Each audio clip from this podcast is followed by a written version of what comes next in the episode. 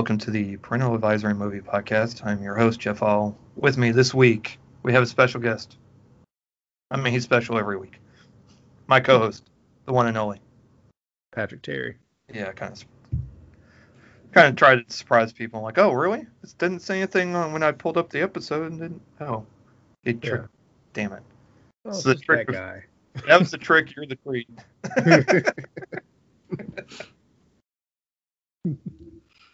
Hello, my friend. hey, how's it going? Yeah, not bad, not bad. Uh, what a week. Uh, so we uh, I didn't even told you about this uh, yet, so I'll kind of get into this real quick for my what's new. Um, after we got done recording uh, last week, New Mhm. York finished all his schooling. I said, "Hey man, I got a movie for us to watch." I said, "I think you'll like it. You're kind of liking cars now, you know, or at least you know, cool looking cars and everything." Yeah. Said, "I've got the perfect movie. It's got action. It's got cars. It's got cool fight scenes and just all kinds of full of ridiculousness." Is it okay? so we watched Fast Five Okay. as I as I like to recall as I like to call it the the um the that to me Fast Five is the, almost it's as if it's the first in the franchise, and I don't m- mean to denigrate the first four of the Fast and Furious movies. It's Yep. just that it's the first one in which the filmmakers decided we want to be really self-aware about what we're making here. Like we know this is ridiculous on whatever kind of epic scale you want to put it on, Yeah. but it's fun and you're going to enjoy this. It's not going to try and be like taken like seriously. It's not that really the first four were, were, but it has a different kind of.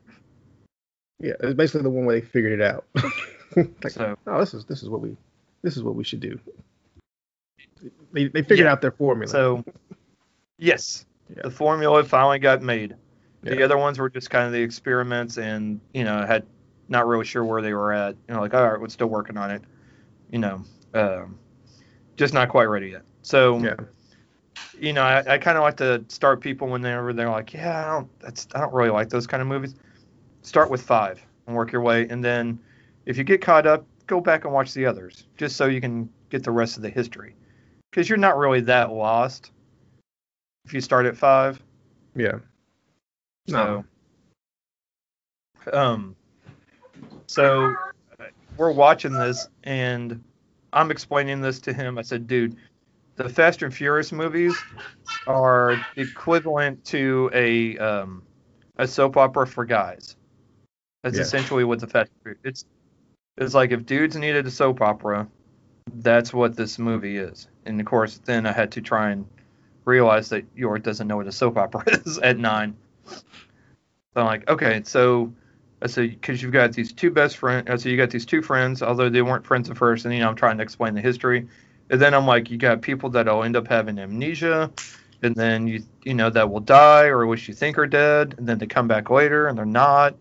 I said it's just, you know, then, you know, then the, you know, people that are bad guys turn out to be good guys, and then that's you know, then they kind of join the team. Then you get new bad guys, which then also become. Is it just? I said it's almost that way throughout this, and it just gets. I said in every movie gets more and more ridiculous. Yeah. I said, so we watched it and he really enjoyed it. So we're, I think today um, there's enough time after he gets done with all his schoolwork and stuff. We're going to try and watch uh, number six. Okay. So you know what? I said, dude, six is cool because the villain's uh, car, I think they call it the slingshot or something. He has this thing where he, uh, it's like, uh, man, like it's uh, like a mounted ramp on the hood of the car. So whenever he could turn around and go towards oncoming traffic, and cars just zoom up and then, you know, do these flip in the air and everything, and then crash. And so then I showed him the trailer for it. He's like, "Oh my gosh, yeah." I said, "That looks good, doesn't it?" He's like, "Yeah." So I think we're gonna Yeah. watch that one today. Cool. Excuse me. So yeah, um, so that's what we had going on last Monday, and what we've got uh, going on this Monday before we had to pick Grayson up for dance. That's cool. That's cool. Yep. And Yep. I guess Fast and Furious kind of like became like a comic book because you know comic books have all kind of random things happen. Enemies swip flip, you know, like, people flip sides a lot, and people join and leave teams and join different facts. Yeah, so it's more like a comic And book everybody now. has a special skill. Yeah, exactly. They're like the Avengers, but for Yeah. but for cars and now spy type things. Yeah, exactly. And that's kind of what I told York. I said because there was that first fight between Hobbs and uh, and Dom. I said, Mhm. look, it's I said, look, it's Black Adam fighting Groot. so, There you go. yeah, so there's your superhero. yep. He's Uh, like, what? Yeah. So said he voices Groot, and Said The Rock's gonna play Black Adam in the new movie. So early crossover. I know, right? Yeah. It's a Marvel DC, Marvel DC crossover that nobody really wants. right. Mm-mm. Groot and Black Adam? Nah, we're good. Yeah. Uh, so you doing good? Uh, pretty good. Um, I did fix my phone. I just I, I ordered a completely uh, assembled screen and I just switched them out. So now I got volume on my earpiece. The ear speaker works now. Okay. I just didn't. I didn't know what I. I think I may have messed up the cable, and so just switching out the whole screen, everything works now. Okay. Cool. Yeah. So Cool, cool. only- I just don't have the Touch ID because I didn't want to fiddle with removing, you know, switching out the home button. So yeah. Victory. There you go. Yeah. But other than that, hadn't done much this week. It's just been a just work. That's basically it. Okay. Yeah. Cool. Yeah. Um. So I guess we ought to get we'll get into our feature then. Um, watch party number three. Um, the new Netflix um, Halloween movie, Halloween comedy. It's, I guess a good way to put it. Uh, Hubie Halloween, starring Adam Sandler. Um, think he's now like co-owner of Netflix, isn't he? Because he's had like 20 movies or something like that. Might as well be. Uh, I know, right? or at least a partner. Um, Yeah. Bro probably definitely has some stock in it. oh yeah. Um, Oh, yeah. probably part of his contract. Um, yeah, I enjoyed it, man.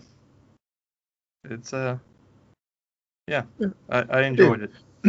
I did too. It was like I said afterwards. It was like the first part, first half was kind of like, eh, but then it picked up and it made sticking with it worth it in the end because I was Right. I was I was kind of ready to write it off at first because like I've had people say they enjoyed it and everything, and then for a while I wasn't seeing it, Oh, okay. but but I stuck with it, you know.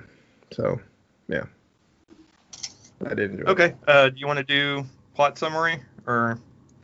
Um, basically, uh, Hubie, he's a delicatessen worker who not only loves his hometown, but he loves Halloween, and every year he basically just tries to keep everybody safe during that time. Yeah. Okay. And then there's a Um, yeah. yeah, that basically sums it up.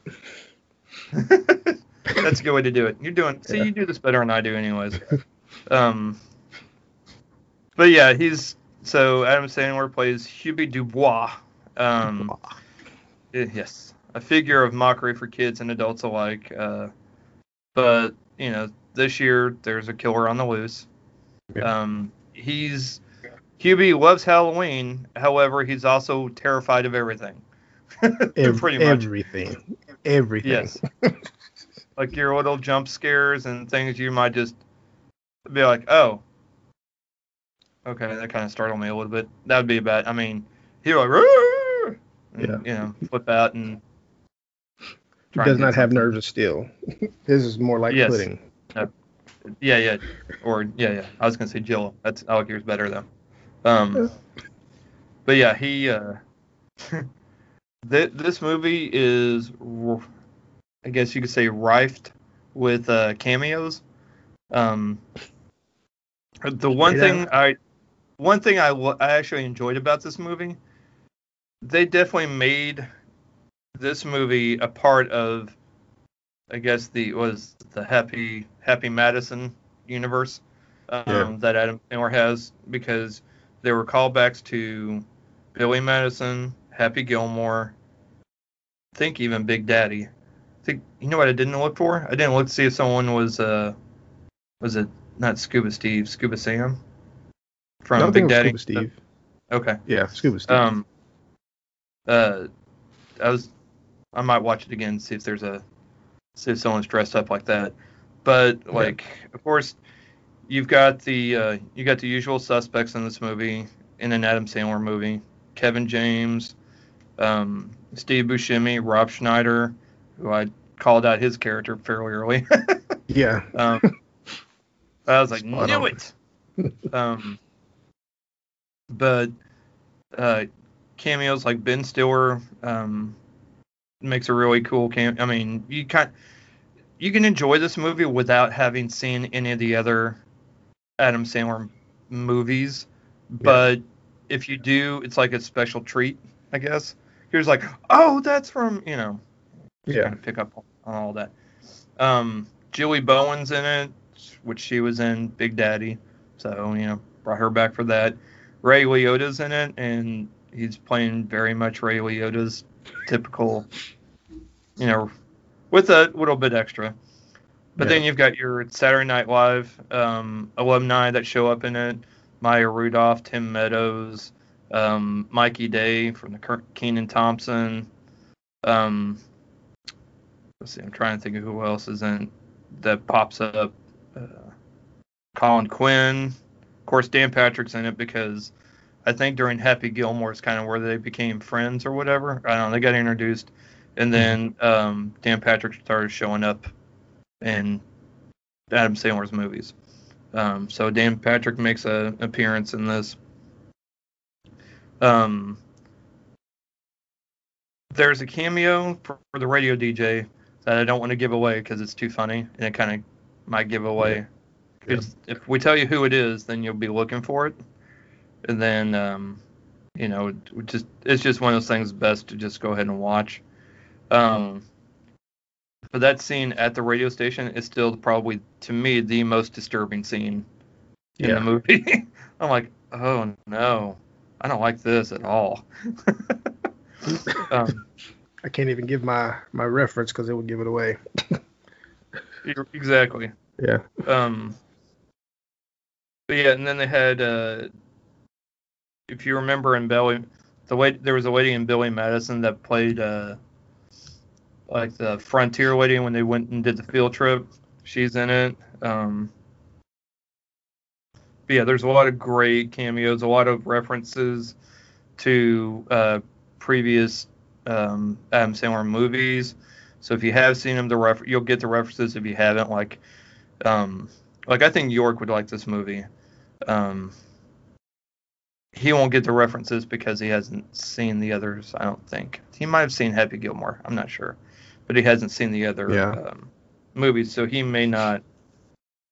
He, you know, he may, he won't get them, but you know, the rest as adults probably will. So, um, but yeah, no, it, it's I really enjoyed it, and it uh, it had a lot of good, funny bits in it, and that um, that made me happy.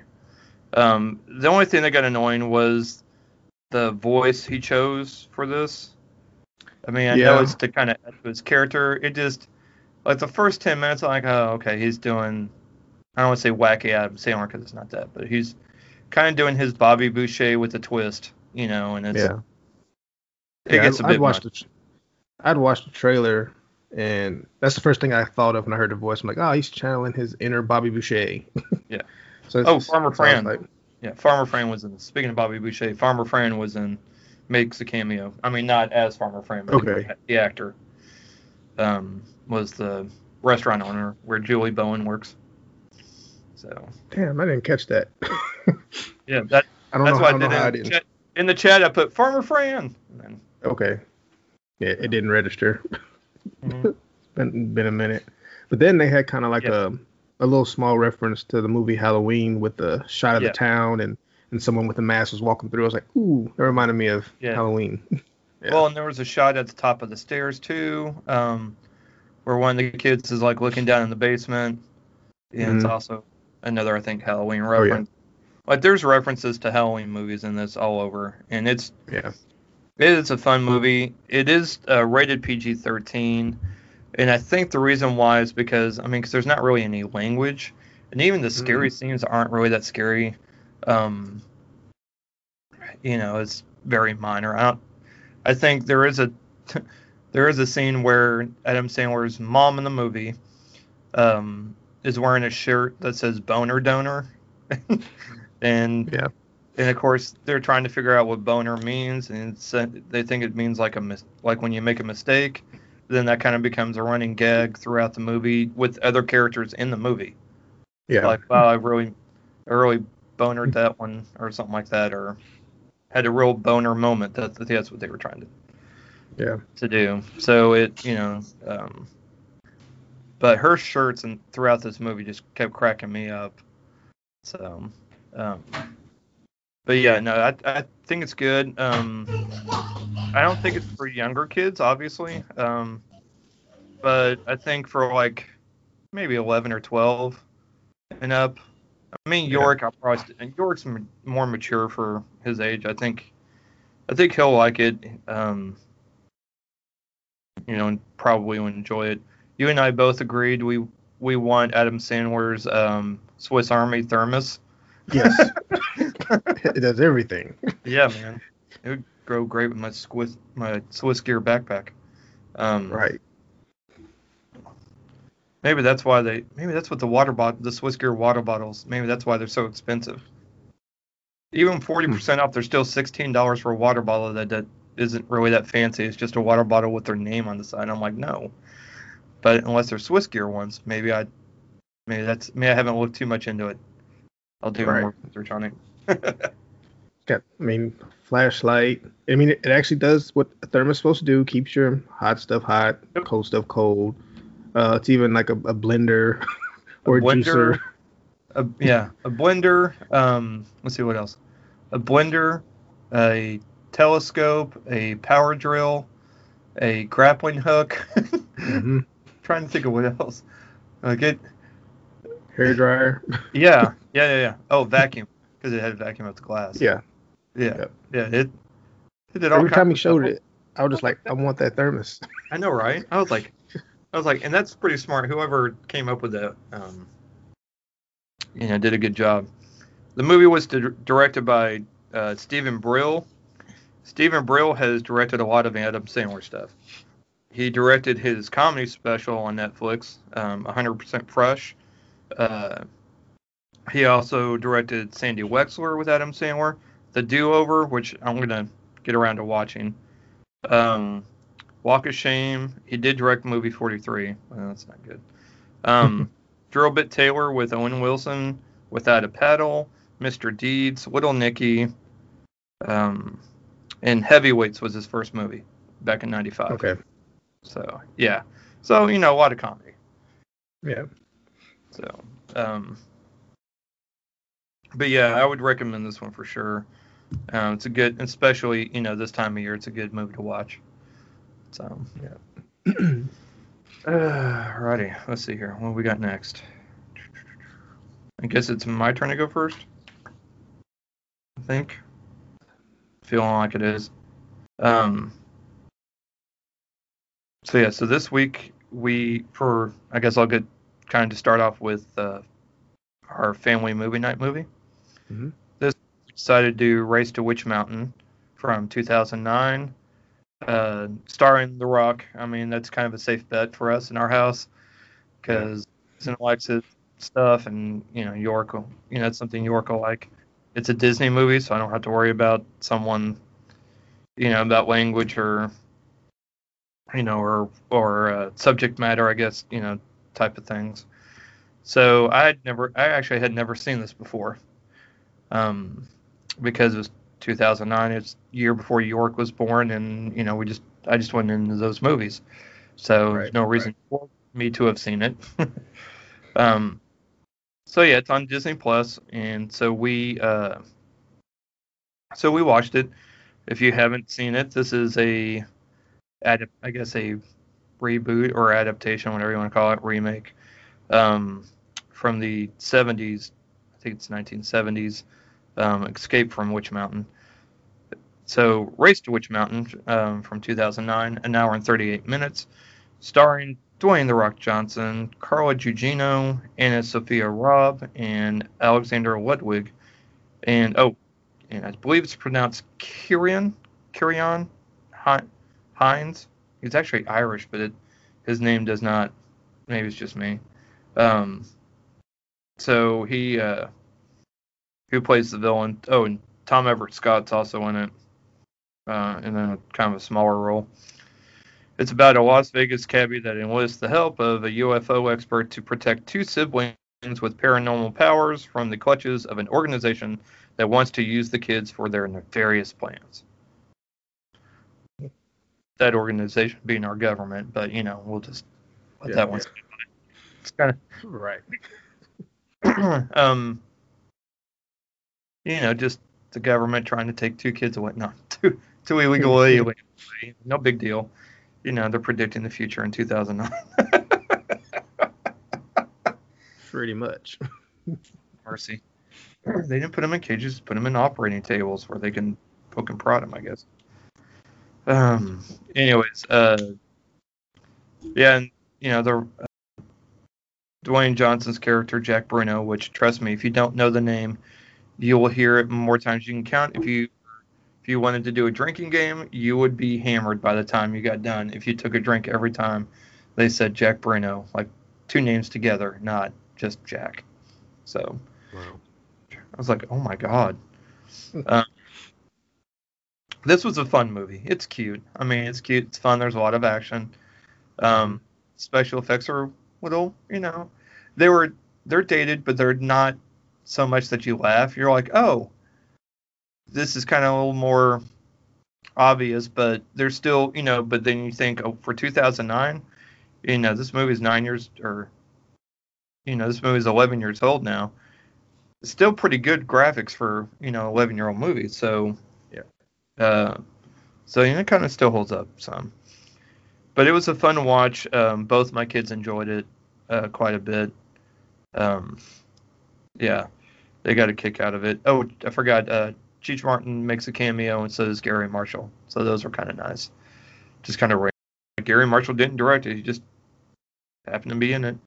Um, the movie is directed by uh, Alex Fickman, and he directed Playing with Fire with John Cena that we've covered on the uh, show. Yes, Firefighter one. Um, he directed Kevin Can Wait, uh, the Kevin James Netflix special, uh, episodes of Liv and Maddie from Disney TV show. Um, let's see, Paul Blart Mall Cop 2, so some Kevin James stuff. Um, see, parental guidance. Uh, this movie, uh, the game plan, which we had for family movie night, I think two weeks ago. Yep. So with uh, The Rock and when he was on the football team and this finds out he has a daughter and who loves ballet. So and then um, I think she's the man, and that's pretty much um, what everybody will know him from.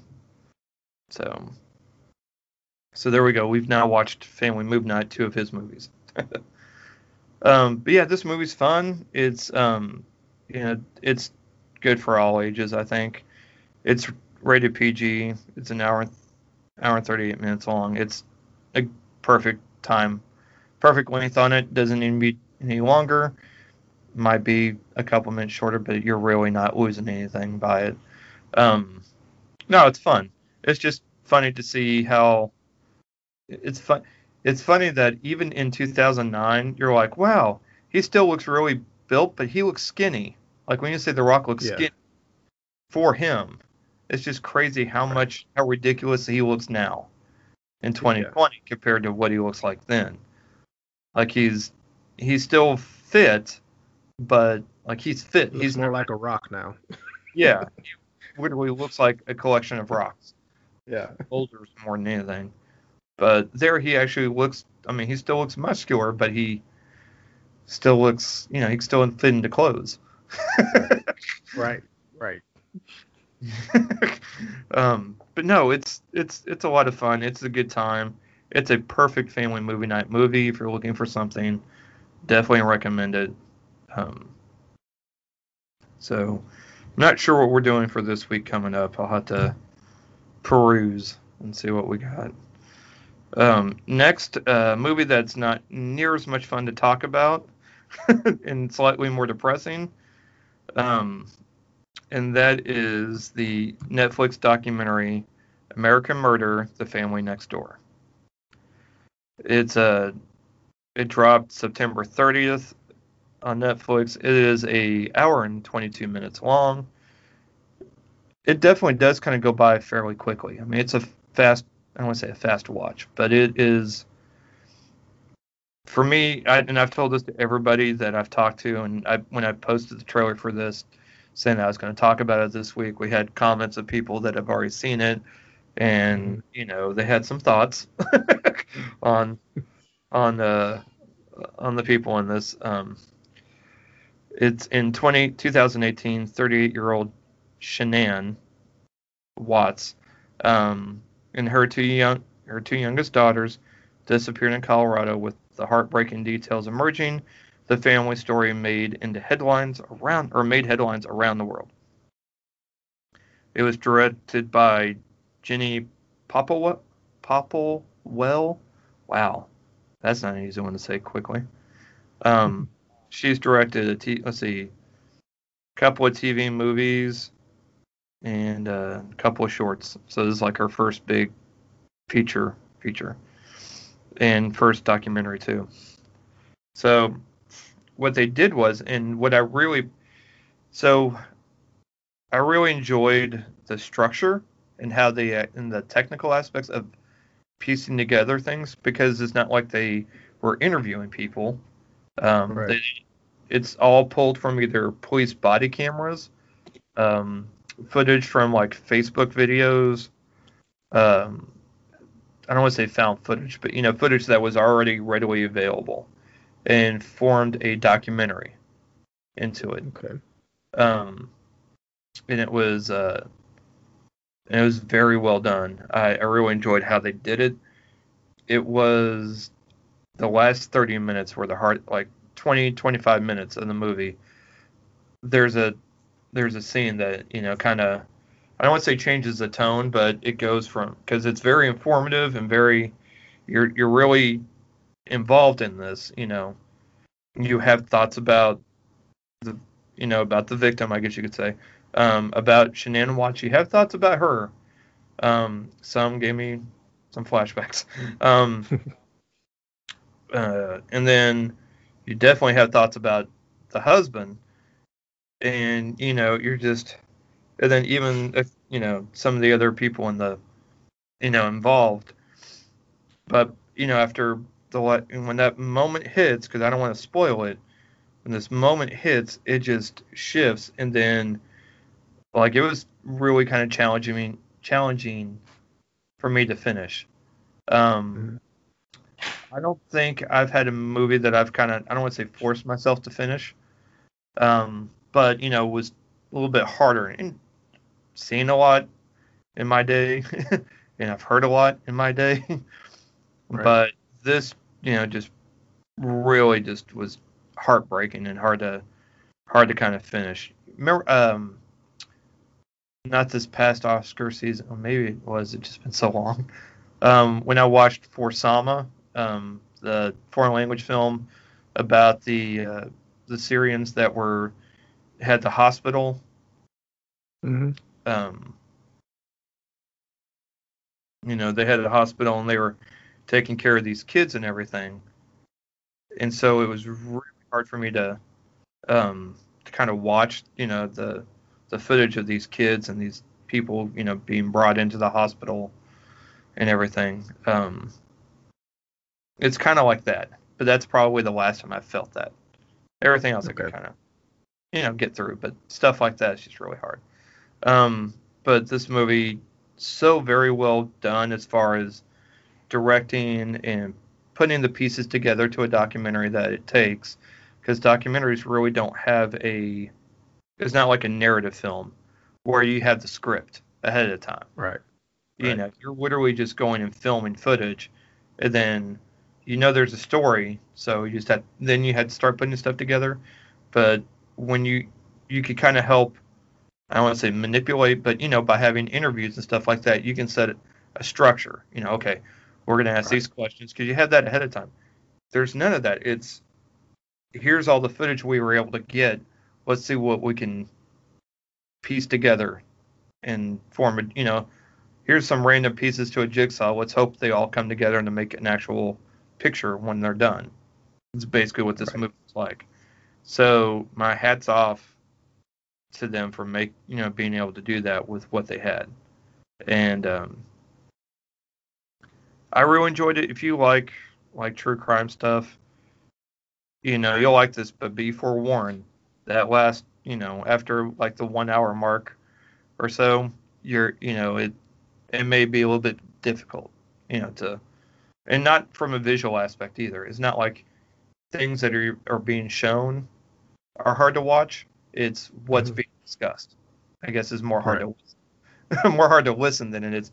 So it's not a visual part. It's a auditory, I guess, part as far as what they're talking about and everything. Um, but yeah, I liked it. It was it was brutal. I I'll be honest. After I got done watching this, I needed a palate cleanser, so so I actually watched uh, like two episodes of The Office, just just to have something. Seriously, just to have something a little Cleanse. more. Yes, lighthearted, and uh, it was uh. So I'm like, all right, what am I gonna watch next? Because you know want one more movie to talk about just in case. And I, everything I looked up just was depressing. it was just like, I was like, no, this is gonna be sad. Nah, another documentary. Okay, nah, this is God, this more bummed out stuff. You know, I'm like, need yeah. something mindless or funny. So I found mindless instead. Mindless yet informational. Another documentary. Um, it's called Unacknowledged it's a UFO documentary from 2017 at an hour and 40 minutes. It is on Hulu, which is where I found it. Um, you know, the tagline is "We're not alone. We never were." unacknowledged, unacknowledged, an expose of the world's greatest secret. Um, and this isn't like some. It kind of reminds you of something from either Nat Geo or you know ID or one of the, or Discovery, you know that where it's just another one of those like one hour things about UFOs and they got the cheesy music and you know the dude on there aliens. Um, but this one is actually a little more. This one has like uses it has nothing but interviews, unlike the last documentary. This is nothing right. but interviews, but also footage, also shows like uh, you know, like government documents and everything, goes through history, um, but it you know focuses on the historic files of the Disclosure Project and how UFO secrecy has been ruthlessly enforced and why. The best evidence for extraterrestrial contact, dating back decades, is presented with direct top secret witness testimony, documents uh, in UFO footage, 80% of which has never been revealed anywhere else. The behind the scenes research and high level meetings convened by Dr. C- Steven Greer, who is interviewed, um, will expose the degree the degree of illegal covert operations at the core of UFO secrecy. Um, anything from briefings with CIA director to top Pentagon generals, admirals, to the briefing of President Obama via, via senior advisor John Podesta, chairman of the uh, Clinton campaign. We uh, they take a they take the viewer behind the veil of secrecy and into the corridors of real power where UFO secrets reside. Uh, viewers learn that you know there's a silent coup d'état that has occurred dating back to the 1950s, and that the Congress, the president, and other world leaders have been sidelined by criminal elements within the military industrial financial complex. You know, your conspiracy theory shit. um, yeah. So, you know, it's, I watch this, I'm entertained. I'm keeping an open mind. You know, I'm not trying. You know, it. Even though the summary sounds awfully conspiracy conspiracy theory heavy, the documentary doesn't try and doesn't try and focus on the conspiracy theories. It tries to sh- present facts. Okay, it you know through interviews of people that worked in the military, worked for the Air Force, people that have first count you know that have firsthand accounts with the military. Okay. You know of these of these things, not not just some dude with a tinfoil hat. You know, talking about you know the truth is out there. You know, not trying to be all. They're not all Fox Mulder. You know, and my sister got abducted. But it was. Yeah. Um. And then I've we've seen in the past since this documentary's been made, the basically the government's coming out saying, yeah, of course there are UFOs. Here's some footage, and then everybody like, you know, wigging out about it for like a day or you know for like a week, and then it's just kind of their new news cycle. So you know, kind of kind of gone by the wayside. Yeah. Uh, something I was surprised I didn't see was an interview from Tom DeLonge because he's a big UFO person. Um, and for people that don't know who that is, he used to be the guitar, the lead guitarist and guitarist and lead singer, putting singer in air quotes, um, for Blink 182, one of my favorite bands. Um, however, has since he he's left and um, he has his own band, you know, has his own band, uh, Angels and Airwaves, and he's actually doing a. I think I posted this on our page one day, or one time, like a, or maybe I just sent it to you. I can't remember, but I guess he's doing his own UFO documentary uh, with all the evidence he's collected. So with the, with UFOs existing and everything. It's a fun documentary to watch. I enjoyed it. If you're interested in that sort of thing, I think you'll enjoy this. It's uh, narrated by Gian, Giancarlo Esposito, so you know he's and he has a really good voice. He does a really good job as a as a uh, voiceover, whatever you want to call it. Narrator. That's what they call those people. Narrators. About that. Um, but that it was the perfect thing for me to watch, to be honest. To kind of just have something fun and just entertaining and informative, actually. Um, so that was unacknowledged. So that's it for me, man. Alrighty. so Amazon Studios and Blumhouse Productions apparently made a deal for eight movies, and currently there's four movies that have been released, and I guess the whole thing is called Welcome to Blumhouse. yes, and I so, looked at a couple because I thought about watching them, and those mm-hmm. were the ones I'm like, nope, not after this documentary I just watched. No, we're good. Yeah. I'll, maybe next. so so I watched two of the four that currently are available, and there's supposed to be four more to be announced. Okay. Um, so the first one, uh, I watched Evil Eye. Um, it is the budget was like five million. I, I mean, you know, Blumhouse they have the pretty they, they do pretty it. they don't need big budgets. They don't need it. Um, it's a horror movie. They don't need it. Yep. Uh, runtime is 90 minutes, so good sweet spot time. Uh, directed by, uh, I want to say it's Elan Dassani and um, Rajeev Dassani. So they both primarily worked on shorts. Um, one short, Seam, uh, 10 Years, Miranda Rights, and Prague Spring. But Rajeev has actually done a couple of um, one, uh, at least one feature film called Watercolor Watercolor Post Postcards. Um, and the Nevsky, I mean the Nevsky Prospect, and his short that he did on his own was Lone, was it Loney, Laney Caller or Lone, Looney Caller? I might have misspelled that. I'm having fun with this, man. I'm just letting you go with it. I may have misspelled that. Uh, but it's starring Sarita Choudhury as Usha. The first time I saw her in a movie was Mississippi Masala, and that was yep. her debut. Because as soon as I saw, I was like, "Man, is that her?" And I looked it up, and yeah, for sure, that is her. Um, you have Sunita Mani as Pallavi, her daughter. Uh, Omar Maskati as Sandeep, who's the boyfriend that Pallavi meets. And then you have Bernard White as Krishnan. Most normal sounding name out of everybody. There you go.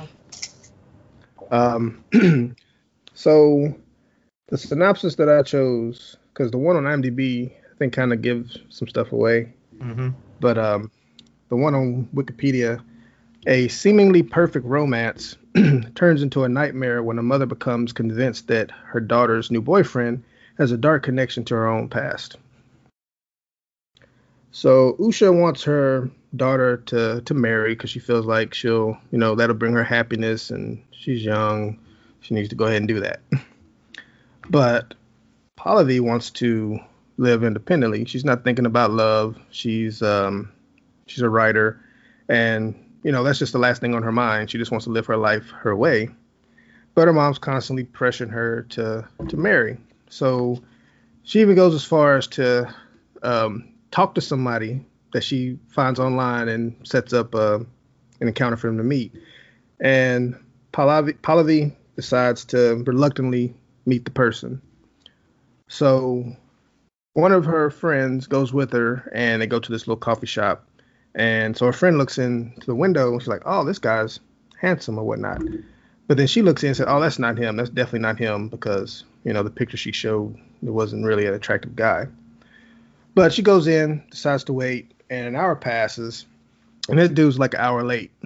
And and the guy she was spying approaches and talks to her and just basically just says, "So I guess you're here to meet someone that you are arranged to meet and whatnot." Just basically calls her out on it.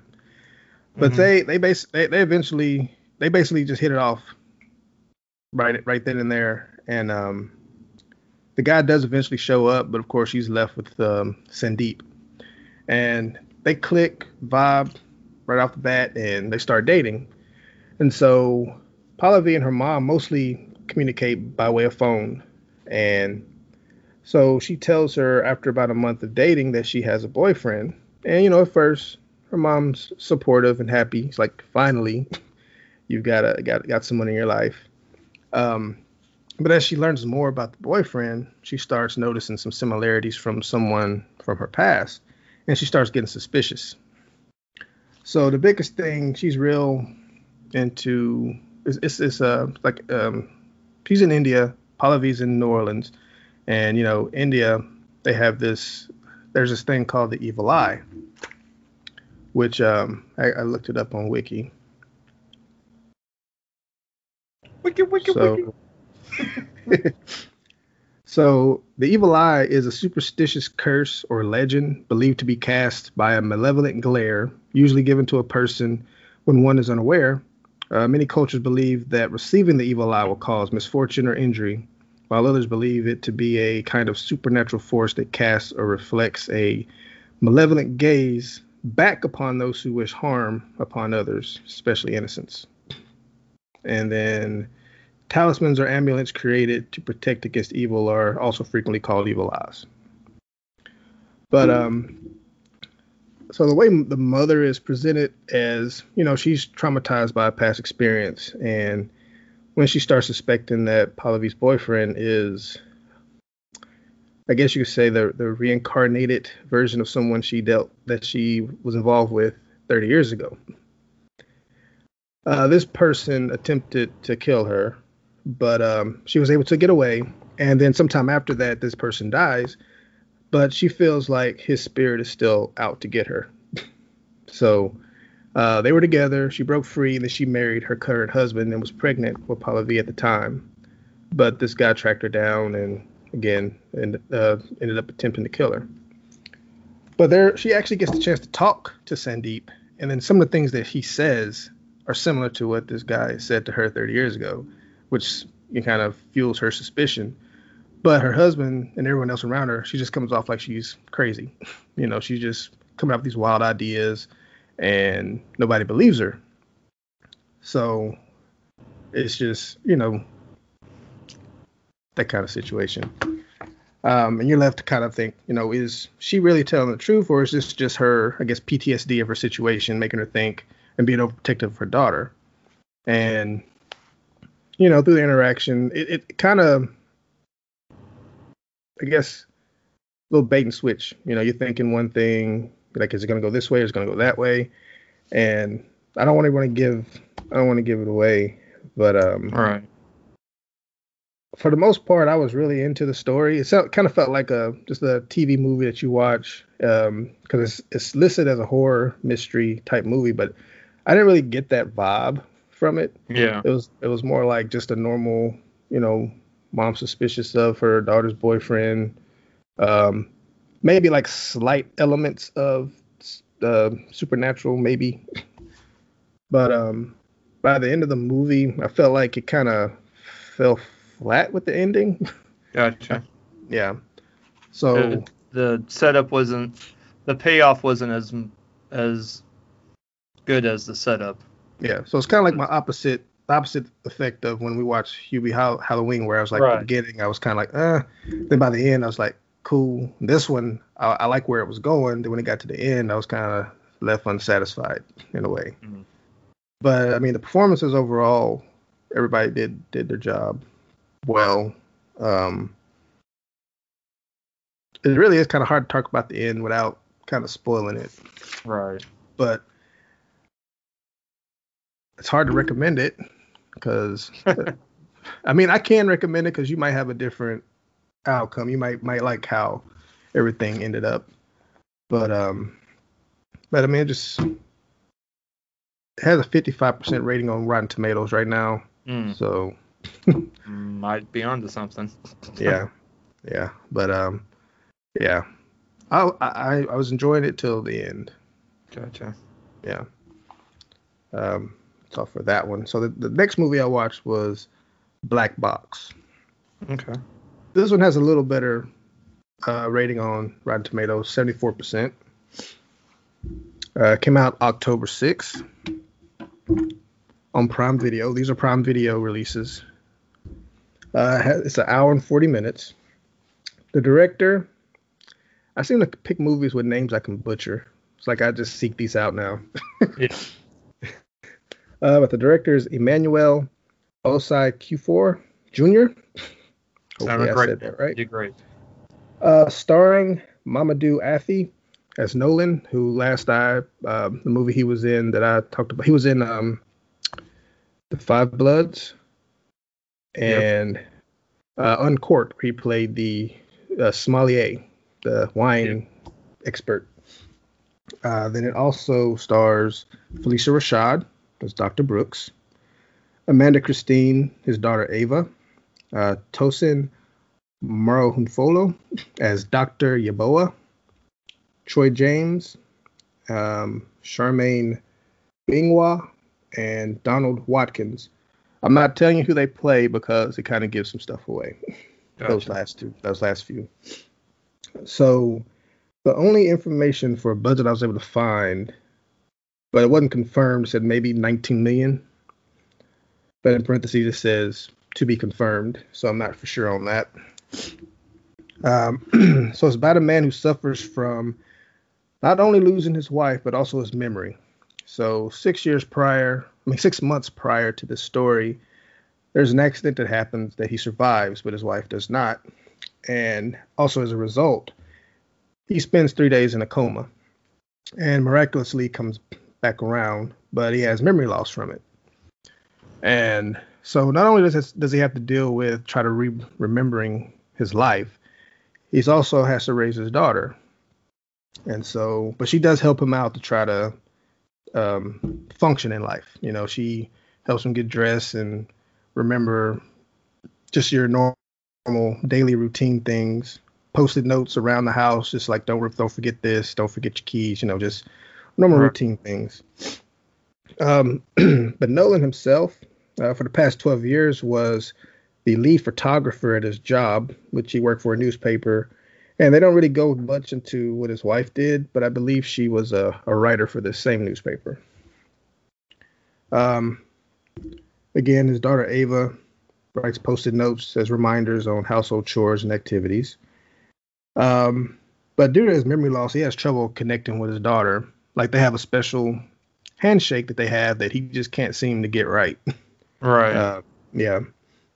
And he's had many doctor's appointments, people reaching out to him to just kind of, I guess, for study because the type of injury he had, they're just surprised he's able to really walk around and function Yeah. because it hit some real brain damage. Um, but he eventually decides to reach out to Dr. Brooks to help because she is a neurospecialist. And by way of hypnosis and a device she calls the black box, she wants to help him remember who he is. Yeah. Um, let's see. The movie starts off, we see him holding his daughter Ava while his wife records. And then we see throughout the movie he has his hand bandaged. Uh, but apparently he he punched a hole in the wall. Had like an Oh. anger outburst. And you know, from that you're like, okay, maybe he got frustrated because he can't remember anything and he just took it out on the wall.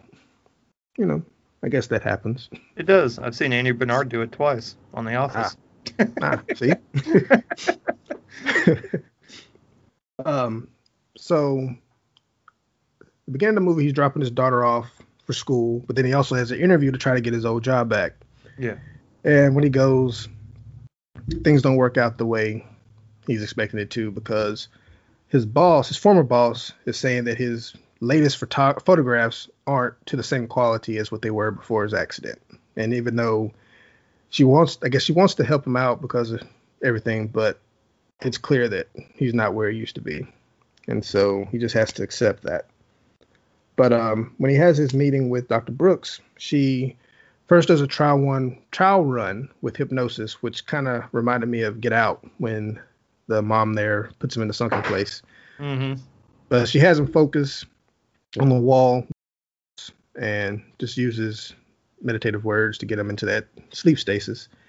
And he's in just like the dark part of his brain, and you know he doesn't see much, Mhm. but then he starts hearing uh, like crackling sounds, and this contorted looking body starts approaching him, and he gets freaked out, and he comes to.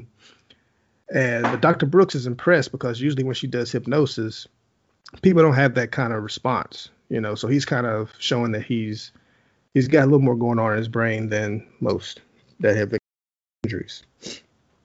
So as the movie goes on, he starts having these moments where he just kind of spaces out and has memories return. But on this day after his first appointment with Dr. Brooks, he forgets to pick up his daughter from school. So the teacher has to drop her off, but she does give him a warning, say this is like the second time this happened. If it happens a third time, you're gonna get child services involved. So, but it kind of made me wonder, like if if it's been six months since the accident and he had three mo- three days in the coma, why doesn't he have like a live-in assistance to help him Mhm. with his child? You know, that's just something that I had questioned about. But I guess that's maybe like a little little plot hole there, maybe. I don't know. Yeah. But he goes back to Dr. Brooks, and this time she uses her black box device, which is like a, a cap, a sensor's made into a cap that fits over his brain, over his head, I mean. And then she has like a VR device that fits over his eyes that has a similar cross that he can focus on while she puts him under hypnosis. And she does, she wants him to think of a safe place. So his safe place is his daughter's room. Um, so she said, This is a place that you can come back to should things get crazy. But when he's in this stasis, he has a watch that he wears. And, you know, where you wind it up at, you press it in, that'll take you to this memory where it'll actually put you in your memory where you can see everything. And you can wind the watch back or forward to certain memories. So his first memory he goes to is a wedding in a church. And he sees his wife coming down the aisle. He immediately lifts the veil, but something's off. The face is blurred. You can't see what she looks like. Mm. Then he looks out into the other people that are there. Their faces are blurred. But then again, this same figure comes out from the pews, all contorted like um, Linda Blair in The Exorcist, Mm. Yeah. and starts approaching him. And so he gets freaked out again and just jumps out, and that ends that session. And so he starts having other random visions of going to like a sushi place, um, to which he takes his daughter Ava to, saying that was him and his wife's favorite place. And so he just introduces her to sushi. But then he has another vision in an apartment with his daughter young, but there's like broken dishes, and then he sees his wife again. But again, the main thing is blurred faces still. Nobody, you can't really see their face. Right. And that's like one hurdle that he needs to overcome. But the thing is about the apartment vision, he doesn't recall him and his wife ever living in an apartment. And so he has a friend that's a ortho doctor, Dr. Yaboa, that he talks to about this. And then he also brings up uh, the fact that he punched uh, the hole in the wall and and in that last vision he notices his wife has bruises on her arm. So he asks, "Has he ever been violent? Did he ever hit his wife?" He's like, "No, you you never do anything like that. Like, um, couldn't bear, couldn't even get you to watch boxing, let alone Mhm. do it. So he's so he's confused by the visions that he's seeing because it doesn't really match what he remembers, and so he starts questioning what his life really was. you Right. know. And um, because the only thing he remembered was living in the house with his wife, and he just doesn't remember the apartment, which is explained like maybe it's just you know something that happened prior. You know, he starts thinking maybe he cheated on his wife, you know, because Mhm. you know someplace he doesn't recognize.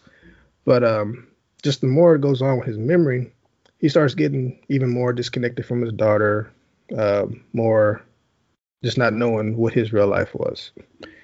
And I will say, once everything is revealed, it's it's it's, it's kind of messed up.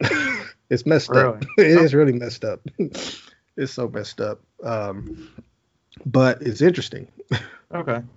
And um, even though, again, this is like Evil Eye, it started off strong, then it, when it gets to the very end, it just kind of falls short a little bit. So Okay. So the payoff. I wasn't, yeah, the payoff's not that great, but it's a little better than Evil Eye. Okay. It's just, it's just like not even the whole ending is unsatisfactory, but it's, it just doesn't hit as hard as it could have. Okay. Um, but the concept itself, just being able to go into your own memory, seeing everything, that's I like that.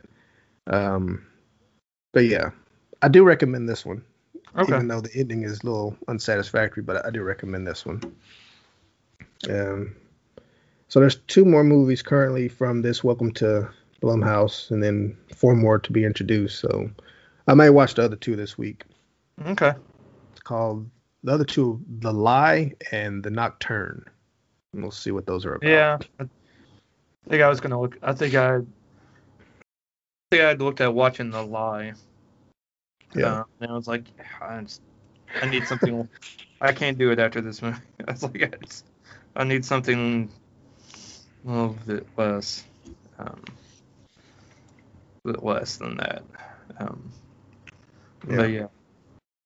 Okay, cool. Um, so trailers. Here, I'll pull this up real quick. Trailers is coming out, believe it or not, as more theaters go back to closing. um, Right. so, but we're still getting trailers coming out for something, I guess. Um, we've got coming out Friday, I guess, at some theater, maybe drive-ins, I guess, is The Empty Man with uh, James Badge Dale. Uh, if you are like me and are a fan of the TV show 24, I believe he was on season three. Why do I know that? I don't know because I really enjoyed. I loved that movie, and that's what I remember him from. Played Yeah. Chase. So, anyways, he's also in um, Iron Man three. He was like the guy, like one of the one of the guys that had the.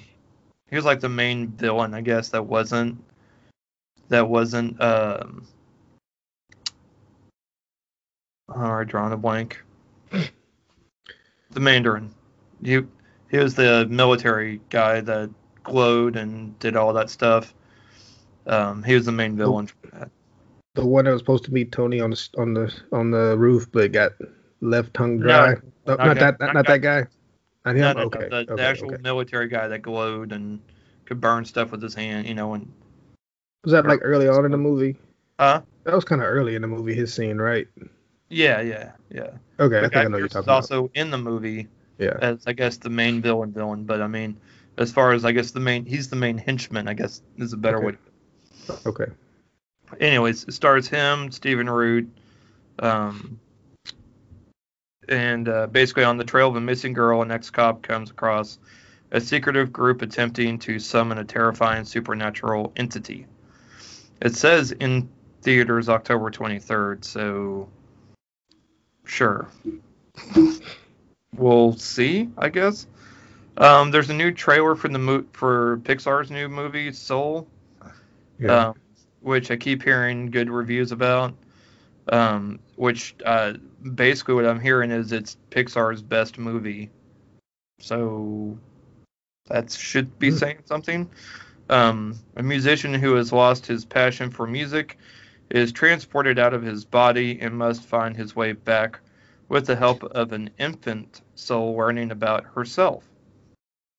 Uh, it's supposed to be coming out Christmas, starring Jamie Foxx, Tina Fey, Graham Norton, uh, Alice Braga, Richard Ayoade, uh, Phylicia Rashad, Donnell Rawlings, Questlove, Angela Bassett.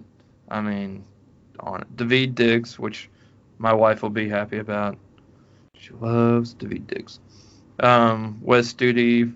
Oh, Fortune Feimster's in it. Um, and a bunch of others. I mean, it's yeah, huge cast.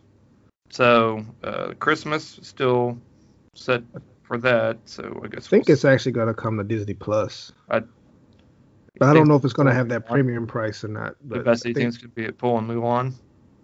hopefully it'll just be like Onward, where it just goes straight to Disney Plus. Or if they, I mean, they could put it on VOD for a while first. Yeah. Yeah.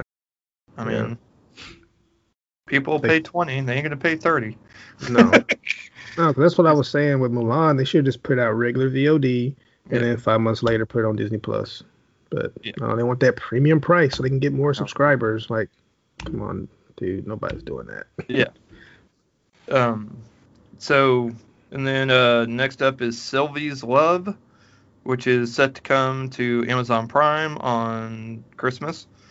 A uh, a woman woman working at her father's record store in Harlem in the late 1950s meets an inspiring saxophone player, starring Tessa Thompson, Oh Nnamdi Asomugha. There you go. Uh, Eva Longoria, Aja no- Naomi King, Wendi McLendon Covey, uh, Tone Bell, see, Lance Reddick, tries Ron Funches, um, MC Lyte. I think that's it. So, looks interesting.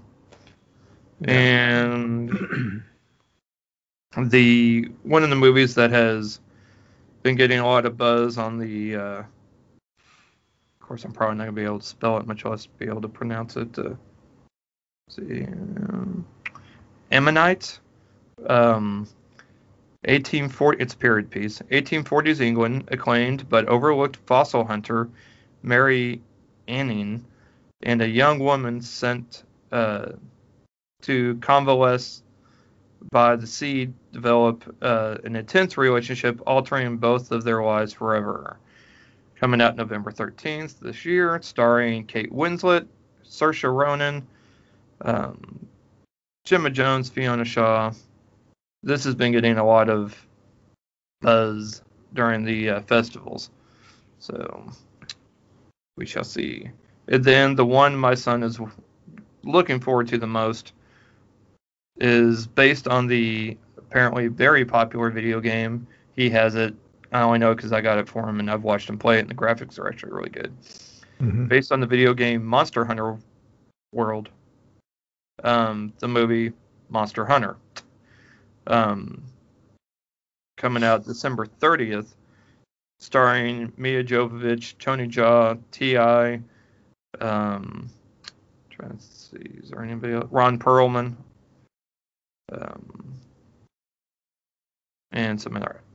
Um, when Lieutenant Artemis and her loyal soldiers are transported to a new world, they engage in a desperate battle for survival against enormous enemies with incredible powers. Um, yeah. So, directed by Paul W. S. Anderson of Resident Evil franchise fame, or infamy, one of the two. Not surprised since Milla Jovovich is in this. exactly. And it's also a Capcom property, so Yeah. she has a thing for Capcom property. It seems. Yep. so, and I showed the trailer to York. He's excited, but then it was like, well, that didn't happen. They wouldn't have this. I'm like, bro, it's gonna not. It's gonna be like that. The entire movie's gonna be like that. So just go Yeah. into go into the movie knowing it's not gonna be what you're hoping it to be. It's a movie. They changed a lot of things. yes, it's a video game movie. That's what they do Yeah. best. yeah. That's what they do best in video game movies. Is is that so? Yeah. Um. Oh, and we posted this on our we posted this on our page. Um. Actually, you'd posted it. I had seen it and meant to. Um. AMC is now offering you could rent a theater for just ninety nine dollars for up to twenty patrons to Mhm. join your your group or whatever. I was like, oh my god, this would be perfect. We could finally have our live event. Yeah. just rent out the theater and just talk about movies and talk. But it's like an extra hundred dollars or a hundred and something for a microphone. If you want microphones, I'm like, bro, Wow. we could bring our bro, we could bring our own. We're good. Give us outlets. Yep. But uh, they said that older movies would be ninety nine dollars. More Right. current movies would be one forty nine. Something like that. so, but if you get if you get twenty people. It's they still do five dollars a piece, and then the other one is like about eight bucks a piece. Like, I don't Still- think see anybody have a problem with that. dollars. Yeah, Yeah, I don't see anybody. like- and you can bring your own food. Just don't have anything that you expect to warm up. You know, have Exactly. your have your your whatever containers that keep things warm. Boom. Yeah. Yeah. Like I used to do.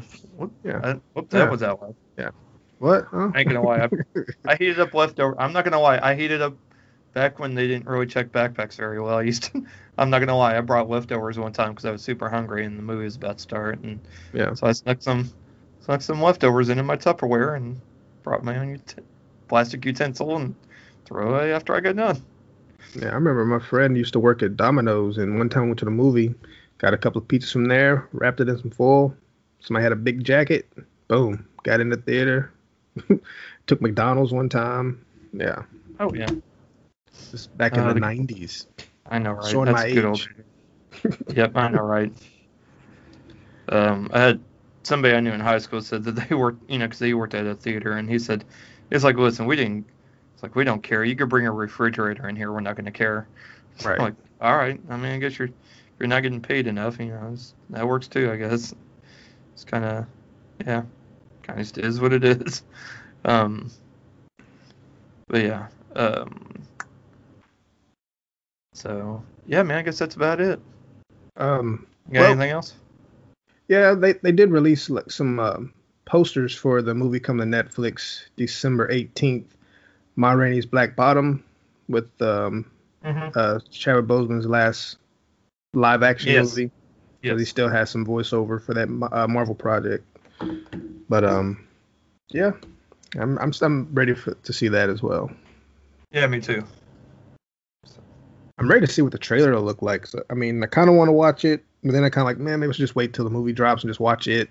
But I kind of want Yeah. to see how how they advertise it also. Yeah. It's Okay. rough. Well, if, if you want, I could always watch it first and then tell you. Be like, yeah, don't bother watching it. He's not even in it much. Or, or, uh, yeah, man. I mean, depending on how much you want to see of him. Yeah. Yeah. yeah. All right. Cool. All right, man. Last, uh, last watch party. Coming Saturday or Sunday. Mm. Sunday Mm. night, the one nobody's been waiting for except me. The main event. the main event, saving the That- worst for last. Now now I'm like, man, I should have watched this earlier. Then this wouldn't happen. I know, right? See, pretty it's my much. fault. Then I wouldn't have given him this idea for us to do four Sundays in a row. Probably would have done it again. yeah, true, true that. Yeah. Oh uh, mercy. Oh well. Yeah, man. Well, it's on, and the thing is too, I might not even have to rent it because it's on HBO right now. It just got added to HBO last week. I was like, Okay. Well. There you go. yep. Even better. Like, like no getting out of it now. So. So yeah, man. So cats is uh cats is coming. Sunday. Forthcoming. Yes. Prepare to be terrified and to have all kinds of thoughts about all kinds of things. So it'll be like that one scene in Hubie Halloween, but all the time. Cringy, yeah, yeah, it'd be a lot of cringiness. But not, not, and then not really disturbing. You'd be like, "Well, this isn't so bad." Yeah. Yeah, you, you- there will be a moment where you'd be like, "You know what? This really isn't that bad," and then you wait a couple of minutes and go, "Nope, take that back." Okay. Nope. Oh. So yeah, be prepared. And of course, as Well- always, we want to invite everybody to come join us. I'll have my drink ready. Bro, you may need to at least yeah. be two fisting it that night. Okay. Mercy. All right, man. Um, I guess that's it for myself, Jeff Hall, and my everyday guest, Patrick Terry. every episode guest. There we go. Yeah. That's what I meant. Yes. we will catch you all next week or Sunday night at at our watch party on Kast. Yep. Yep.